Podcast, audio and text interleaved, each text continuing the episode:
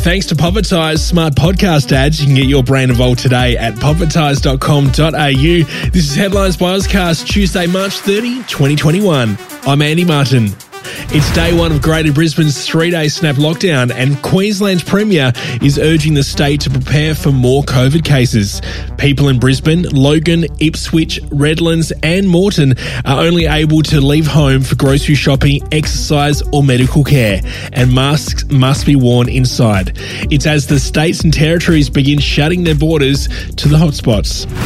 Scott Morrison's new look cabinet will be sworn in today. The reshuffle comes as Canberra deal with the fallout of multiple sex scandals. Michaelia Cash has been named the new Attorney General, replacing Christian Porter, and Peter Dutton takes Linda Reynolds' defence portfolio. The US trial has begun for the former Minneapolis police officer accused of murdering George Floyd last year, sparking mass protests and reigniting the Black Lives Matter movement.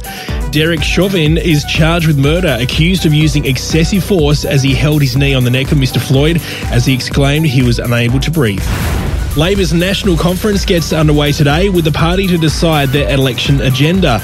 The need for investment and support emerging industries have been flagged for discussion during the two day virtual event.